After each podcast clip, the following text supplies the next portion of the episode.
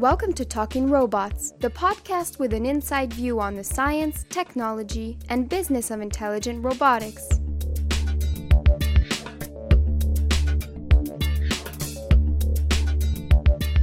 Hi, I'm Sabine Hauert from the Laboratory of Intelligent Systems at the EPFL in Lausanne, Switzerland. In this episode of Talking Robots, we'll be talking to Chris Melhuish, who is the director of the Bristol Robotics Lab at the University of Bristol in the UK.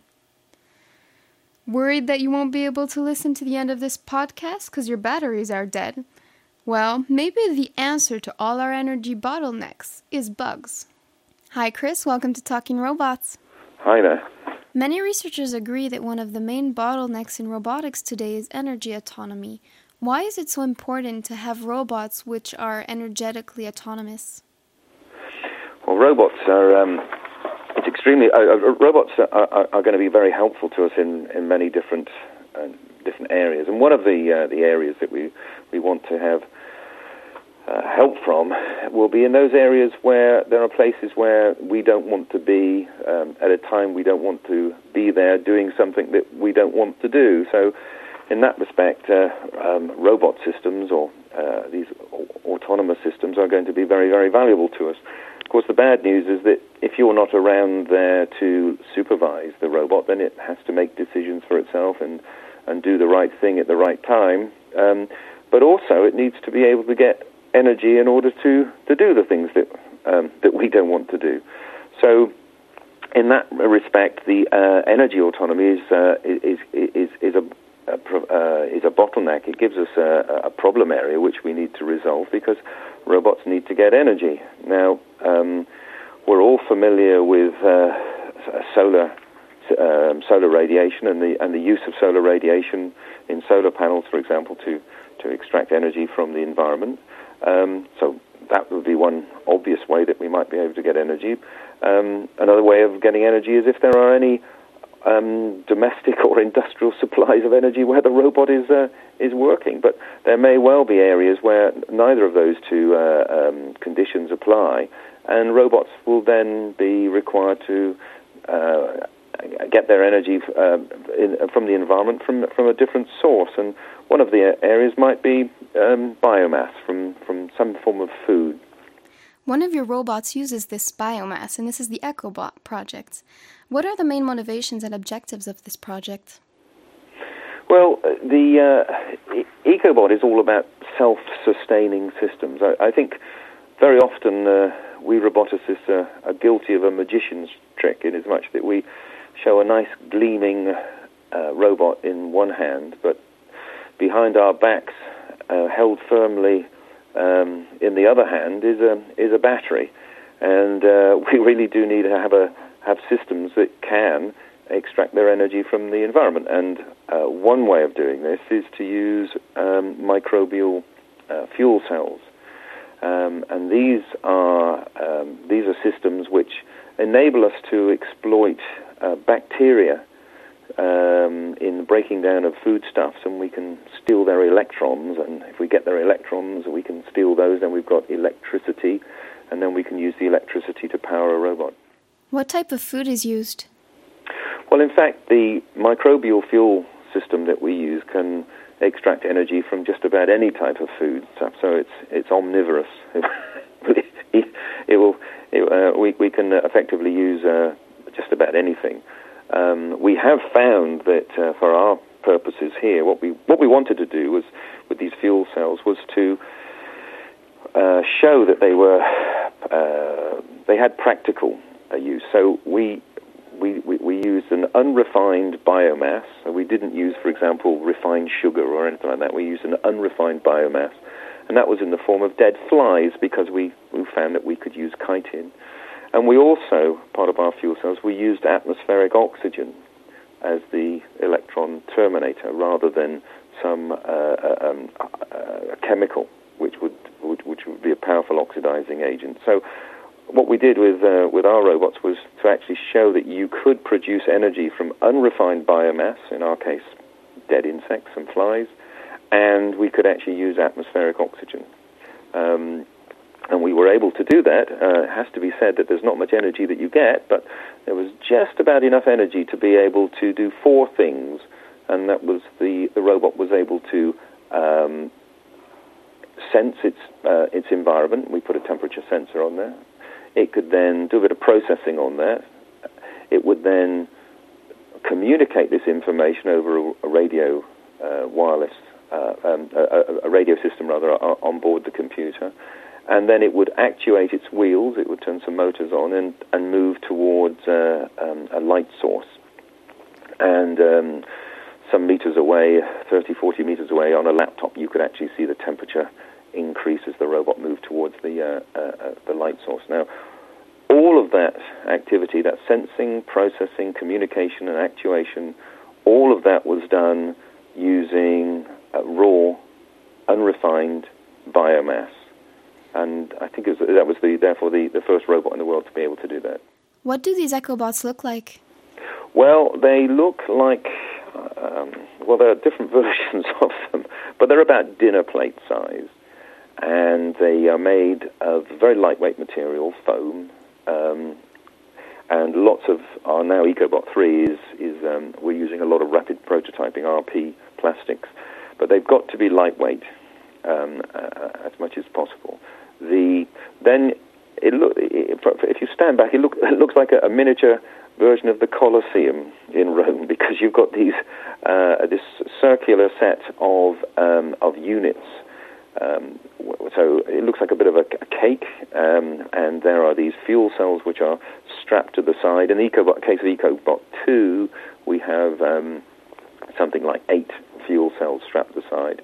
And then uh, sitting underneath are a, a couple of uh, um, small wheels and uh, a little uh, tail uh, tail wheel, and there's uh, some electronics sort of sitting on the top of it, and and these probes that stick out the front, one for temperature, and the other two for um, give information about light, so the robot can then move towards the light. How much energy can the EcoBots get through this process? Okay, well, here's the trick about this: is the the answer is not very much. I mean, uh, in fact, you know, tiny compared to uh, um, an AA battery. But here's the difference, and, th- and, this is the important thing: is that if you have an AA battery and it's producing, ooh, you know, a number of kilojoules, for example, lots of, you know, a fair amount of energy, um, it will run down. But what the way that the uh, the microbial fuel cell system works for us is different in as much that you can keep it going. And if you can keep it going, um, potentially, if, if the system can keep it going, then it might not produce a lot of energy, but it can produce not a lot of very, uh, not a lot of energy, but for a very long time. And so, if you integrate, if you add up the energy that you can get, then over over periods of time, then it's useful. So, let me give you an example. The EcoBot 2, I told you those four things it did. It sensed, processed, uh, um, communicated, and, and, actuated. Well, it would only do that uh, every around about 14 minutes. So it had um, 13 minutes and 58 seconds of seemingly doing nothing, and then it had a two second burst where it uh, uh, and that's when it did the sensing, processing, communication, and actuation. So it, it, had taken 13 minutes and 58 seconds or so to to be able to extract enough energy and store that energy, add, integrate, accumulate that energy uh, to then be able to do something useful. So the way that we use microbial fuel cell systems at the moment is one of what we ref, refer to a pulsed behavior. You, it won't run your Porsche and it won't uh, it won't um, um, uh, uh, run a, continuously run a, a, torch, for example. But what it will do is you can allow the energy to be stored, and then you can use that energy in a, a burst mode. What would be needed to get continuous energy or more energy? Well, you'd need a lot more of them. Um, and there are, there are avenues of research that we need to uh, to move into in order to be able to get continuous energy. But it's continuous. You can get continuous energy, but you won't get much continuous energy. That, that's the point. So some basic fundamental research needs to be um, needs to be done to see how much you can improve the not just the efficiency, because you can have high efficiency, as in you can convert all the energy you have in a biomass, or uh, uh, you can have high efficiency, but low continuous energy output. Um, so, uh, what we need to do is basic research to be able to understand more about how these fuel systems work, to be able to improve the the output, um, continuous output capacity. The other thing we might be able to look at is if you have a lot more fuel cells which are physically smaller, because if you have lots of smaller physical fuel cells and that doesn't compromise the energy output, then what you could end up with is switching banks of, of fuel cells. So that gives you ways of being able to get continuous energy too. But that's an area that we, we need to look at. To be truly autonomous, the robots need to digest the food, but they also need to be able to find this food or, or the sludge. Uh, how can this be done? Well, it's really in computer science, um, I suppose, and robotics. There's something called the action selection problem, which is so given the state of your being, what do you do next? And this is um, a key issue in autonomous systems and uh, and, uh, and self-sustaining systems, uh, and and and artificial intelligence. How what what choices do, do, do you make next? Now, one of the things that in a, a, a truly self-sustaining system, it's got to be able to uh, balance a number of number of things. It needs to balance, for example, um, it, maybe it has a task to do, something which humans have, have, asked, uh, have created the robot in order to do. But it's also got to be able to get the energy in order to do the task. And it's also got to be able to expend that energy in, a, in an appropriate way. And it's also got the opportunity of doing nothing in, uh, for our current robot, which is if it appears to be doing nothing, then it's accumulating energy. So it has to balance all of those things in order then to decide what to do next. So um, what we're going to require for truly self-sustaining systems is not just the um, uh, not not not not not not a, a, only a, a, an artificial digestive system, but it will need uh, an appropriate amount of intelligence to be able to balance um, um, those particular um, competing uh, uh, constraints. In the Slugbot project, which ended in 201, you had a robot which was capable of finding slugs and picking them up. Are you thinking of combining the Slugbot and the Ecobot?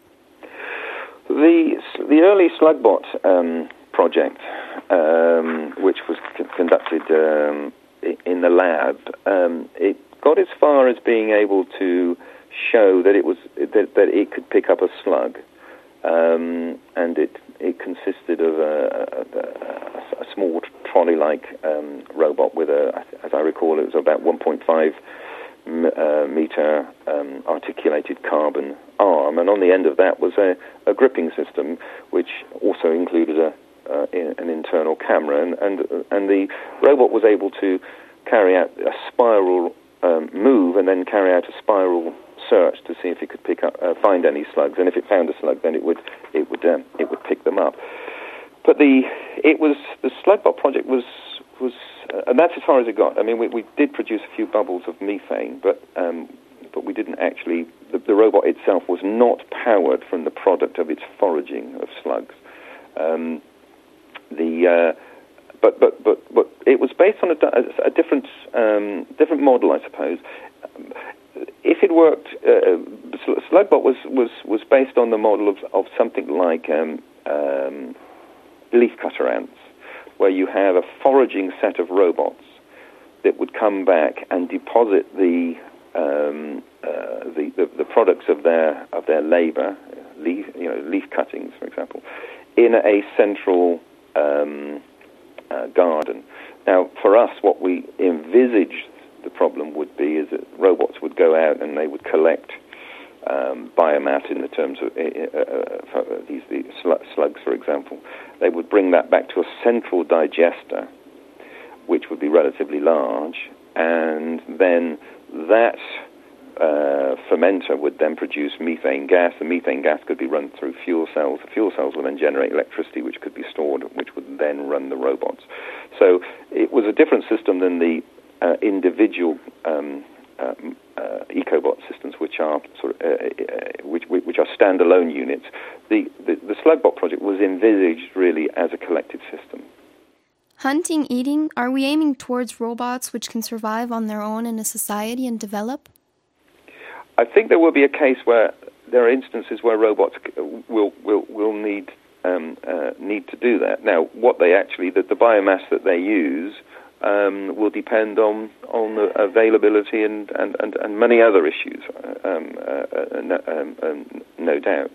But um, uh, and also, of course, why would you go to the trouble of a robot being self-sustaining if you can plug it into uh, uh, the electricity socket on, on, on the wall? So there have to be um, particular applications and in particular environments where this makes sense to use this type of technology, and or this uh, rather this this type of uh, approach. And at the moment, the technology wouldn't allow you to. It's it's it's suitably primitive that you wouldn't be able to have um, constant energy anyway. You'd have to employ this pulsed behavior. This this uh, I'll eat something or um, digest it, if you if you will, um, and then I'll have to accumulate that energy over time before I can then use it. In your lab, you've also been developing underwater robots which display energy autonomy. Can you explain a bit how this works? Well, we've had um, some experience with uh, a few robots. Um, the what we did at one stage have uh, some underwater robots, and the plan was that these robots would they actually use solar energy, so they would bob um, on the surface of um, of a small pool that we had, and uh, they would accumulate energy, much like the the um, uh, uh, the ecobots, and then they would have then sufficient energy to be able to submerge, and they would sit on the bottom of this little water tank, and then um, they could communicate with each other using sonar, um, well, it, it, uh, acoustic waves really, and then uh, they would be able to uh, come back to the surface and then recharge their, their systems. So it's a similar sort of idea of pulse pulse behavior. That's one of the areas we uh, uh, we moved into. We, and we've also noticed that with the fuel with the microbial fuel cells, um, what we did um, a little bit of work where we found that if you on the cathode side, where we currently we use um, free atmospheric uh, oxygen, is uh, if you run water over that cathode, and that's aerated water, i.e., it's got some oxygen uh, in it, then you've got a form of, uh, um, very, very loosely, it's a sort of gill. Um, it's a system where you can extract oxygen from the uh, from, from, from water, and um, uh, which is then employed in, uh, in, in, in the creation of of energy. And we've done a little bit of of work with that. Let's talk a bit about the future now. The Bristol Robotics Laboratory is active in many other areas of robotics, including humanoid robotics, uh, UAVs, and collective systems. Uh, what are the main challenges in making these robots autonomous, power wise? well, it's usually size and weight. I think it's fair to say that all the other, uh, all of the other ro- uh, robots that, that we use, however small they are, will re- you know, require more energy um, than can be extracted from the current um, uh, uh, things like mi- microbial fuel cells. We do have um, one or two small uh, lightweight robots, which we refer to as solar bots, which can extract their energy from the uh, from, from, from, directly from sunshine. Um, but for all of the other, you asked me specifically about autonomy with these uh, um, these other robots. Well, um, they can, um, none of them would be able to be um, uh, powered by microbial fuel cells at the moment because you simply need far, a huge, huge quantity of, um, of microbial fuel cells. But it depends what you mean by autonomous. Um, the, if you want a system to be completely self-sustaining, that's one thing. On the other hand, if you want a robot to be active for a period of time and to carry out um, tasks on its own, i.e., in, a, in, aut- in an autonomous manner, then that's okay. But but your autonomy is um, constrained to a time slot of an hour, two hours, three hours, depending on the type of robot that um, uh, th- that you have. What do you see as the most promising areas of research in energy autonomy in the next twenty years? On energy autonomy, um, well, I think that there are some interesting avenues with waste.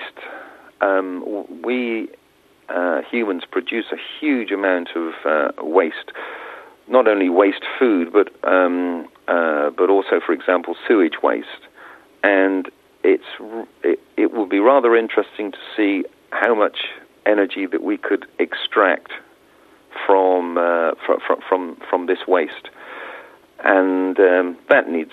Uh, this is a, a, a, um, an area where perhaps we uh, we we should be considering uh, um, putting funding in to see how far we can uh, uh, um, extract energy from from waste because of all the green issues, climate change issues, etc., etc. In all areas of robotics now, where do you see the biggest potential? Where do you think the biggest advances will be made? Um, well, I do have some difficulty knowing exactly what we, how we define a robot and where a robot stops and other, and other systems begin. Um, but uh, I, I think that one area that, that, that, I'm quite intrigued by, that, that I think we will find um, will have an impact, is the robot companion or the, the, the, device which is um, a physical de- device which you can cooperate and communicate with. Uh, the robot assistant, for example, the, the cooperative helper. And in many, many walks of life, it would be, and, and uh, um, many trades, many, uh, uh, many disciplines, it would be extremely useful to have devices which are incredibly smart, which are capable of carrying out tasks with us, and, uh, and areas where, for example, we, we, we would be in physical, in, working in the same physical space as, uh, as robotic devices. And and therefore we have to look at how those robotic devices are smart enough to interact with us and also safe enough for for, uh, for us to interact with. So those are um, those are areas which I think are particularly um, interesting and, and, and, could be very uh, have high impact on us. What do you see as the biggest challenges in all areas of robotics for the future? Well, uh, you know, the, the thing is, um, I think here's a problem that everyone's seen Star Wars and um, uh, and so uh, uh, the the expectations are very high. The problems are that doing robotics is in, in fact extremely hard. There are many um, many difficult areas which include the physical building of robots. How, how best do we do, do we build um, um, ro, uh, robotic systems? Um, what sort of technologies do we want to uh, uh, to have for this? How do we control them? How uh, how are they controlled such that uh, um, that they are controlled in a, a, a, safe way? The energy efficiency. How do we uh, uh um, make sure that they uh, they they use an appropriate uh, amount of energy? And how do we make them smart? So that they can not only do the task but also interact with with us. So there are huge hurdles that we have to um, overcome in all of those areas. Thanks, Chris, for being here with us on Talking Robots. Oh, well, my pleasure. Um, thank you very much indeed for asking me. This concludes this episode of Talking Robots with Chris Melhuish on energy autonomy. Thanks for listening. See you in two weeks.